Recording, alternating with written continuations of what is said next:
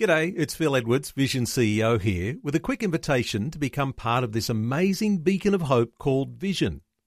Together we can put our love into action to help people of all kinds build or rebuild their lives on the truth of God.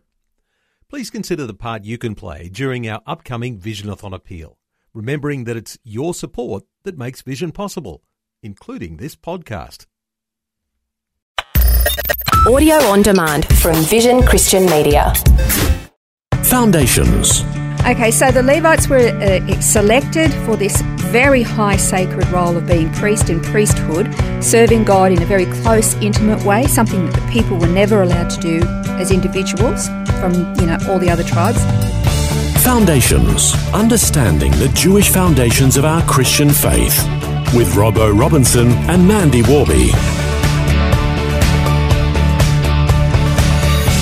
Been learning about the different religious groups or denominations, such as the scribes and Pharisees within Judaism. Last time we learned about the Sanhedrin, which was very much like a court system throughout Israel to adjudicate legal matters. The Great Sanhedrin being led by the high priest from the tribe of Levi. This time we're going to learn about this specific tribe because it held a very special role within the nation of Israel. Yeah, we know that the, the Levites were very much the priestly tribe within the tribes of Israel, but not many of us know actually how they actually came to be selected as the priestly tribe. I think I assumed that they were chosen as the priestly tribe because Moses was the one who led them out of slavery, and Moses was a Levite, and his brother Aaron was a Levite, mm. and I just assumed that that was the case. But do you remember the uh, story of Israel sinning when they uh, they worshipped the golden calf when Moses was up the mountain getting the commandments? Yeah. When Moses came down, he, he saw the wickedness and he had to deal with those who were the most sinful or who wouldn't repent. Yeah, so that was in Exodus 32 that we uh, see this story. It's, uh, I'll read a couple of verses from this, uh, verse 26 and 27.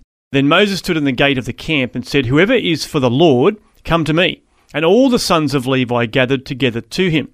He said to them, Thus says the Lord, the God of Israel, every man of you put his sword upon his thigh and go back and forth from gate to gate in the camp and kill every man his brother, and every man his friend, and every man his neighbour. So the sons of Levi did as Moses instructed, and about 3,000 men of the people fell that day.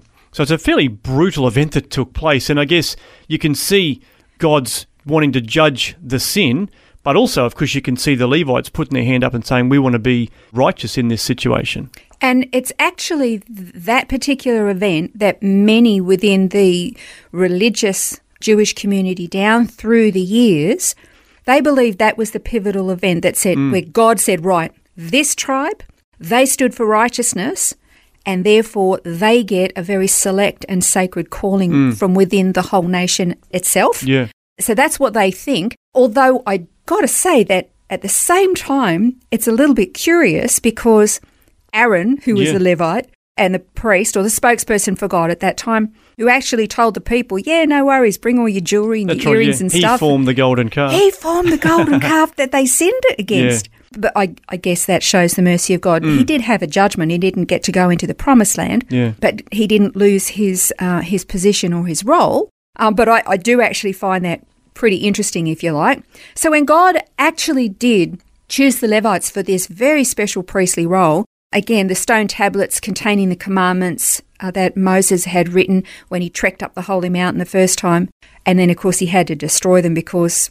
In, did, did you know that if he didn't destroy them, those very laws would have condemned everybody? Mm, they were yeah, all, right. all the people who were just sinning would have been completely condemned to death and he broke those laws. It was almost like I can't bring these mm. down because every man, everybody in my whole nation is going to be condemned. Yeah, that's right. It was it was kind of like an act of mercy. So I've heard mm. that said, um, and so uh, another set then had to be written, of course.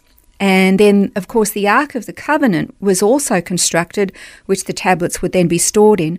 But again, it's believed that that was the event that meant that the, the Levites got selected to be that priestly, uh, very holy tribe. Well, we read again about the Levites in uh, Deuteronomy 10. Uh, in verses 8 and 9, it says, At that time the Lord set apart the tribe of Levi to carry the ark of the covenant of the Lord, to stand before the Lord to serve him, and to bless in his name until this day. Therefore, Levi doesn't have a portion or inheritance with his brothers. The Lord is his inheritance, just as the Lord your God spoke to him. Yeah, so that's kind of funny, isn't it? All the rest of the tribes, they get a land portion promised, and the Levites, who were faithful, they get Zippo. Yeah, that's right. Just well, the Lord is your inheritance. The Lord- well, which yeah, sounds lovely, Zippo. but it's like Yeah, but yeah, but what what is that actually in am I practical terms? How am I where am I going to live and how, am I, how do I grow my veggies? Mm. Okay, so the Levites were uh, selected for this very high sacred role of being priest and priesthood, serving God in a very close, intimate way, something that the people were never allowed to do as individuals from, you know, all the other tribes. They wouldn't get this tribal land allotment like the rest of the tribes. God was going to be their inheritance. So it's a very, very special relationship that God had with this particular tribe. The rest of the tribes actually would have the responsibility of ensuring that the, their priestly brothers were well taken care of. Now, there were divisions within the Levites, but they were mostly familial. For example, the only Le- Levites that could actually fill the role of the priests, as we've mentioned a number of times before, was the member of Aaron and Moses' family line, their bloodline. Aaron, Moses' brother, was the very first high priest. His sons were the first regular priests. Remember what happened to them? so yeah, they offered strange fire before the Lord, and God struck them dead, didn't He? Yeah, so you can you can kind of see that when it came to the priests who were literally the go-between between God and man, there was no room for anybody to go and do their own thing. It was a very high calling, but it was a, a costly Yeah. calling as well.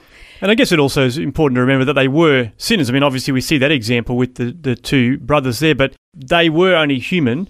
And so they're just like the rest of us. Uh, they were sinners. So they had these flaws within the family line uh, that had to be dealt with along the way as well. And it's interesting too with the sacrificial system because God knew that these people were sinners. So if they did the wrong thing, they could still repent. They'd have to go and offer sacrifices for themselves. But that didn't mean that they were never going to be sinful because they were Yeah. priests. Well, again, you've you've got Eli and his sons, which is a bit further down the line. But I mean, they were terribly sinful. You know, They and- really were. And it was actually their sin. I mean, they were basically, well, it doesn't say they were raping the women, but they were molesting women who were Hmm. coming to the tabernacle to offer sacrifices. This is when Israel's first capital was at Shiloh or Shiloh, and the tabernacle was established there Yeah. after they'd come into the land. And Eli and his sons, and, El- and he knew it. That was the thing. He knew what they were doing. They were uh, ripping the people off. They were crooks. Mm. And that was also the time when little Samuel was born, Yes. the miracle baby to Hannah. And then Samuel basically, he actually came from the tribe of Ephraim. So he actually wa took on the role of a prophet. Mm. I don't know if he fulfilled the role of the priest, but he definitely filled the role of, of prophet Mm.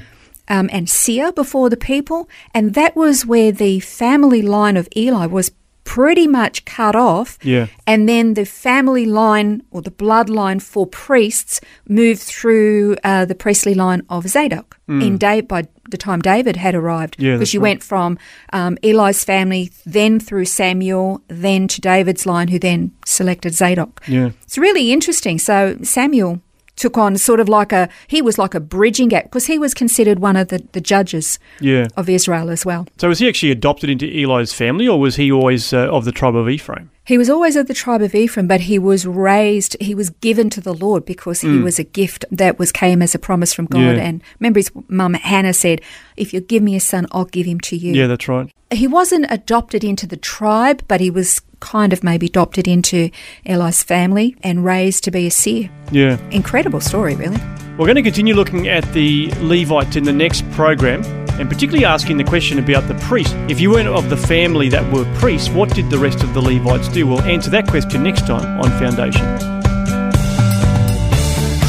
This has been Foundations, a look at the Jewish foundations of our Christian faith. For study notes, resources, and more, see vision.org.au slash foundations. Thanks for taking time to listen to this audio on demand from Vision Christian Media. To find out more about us, go to vision.org.au.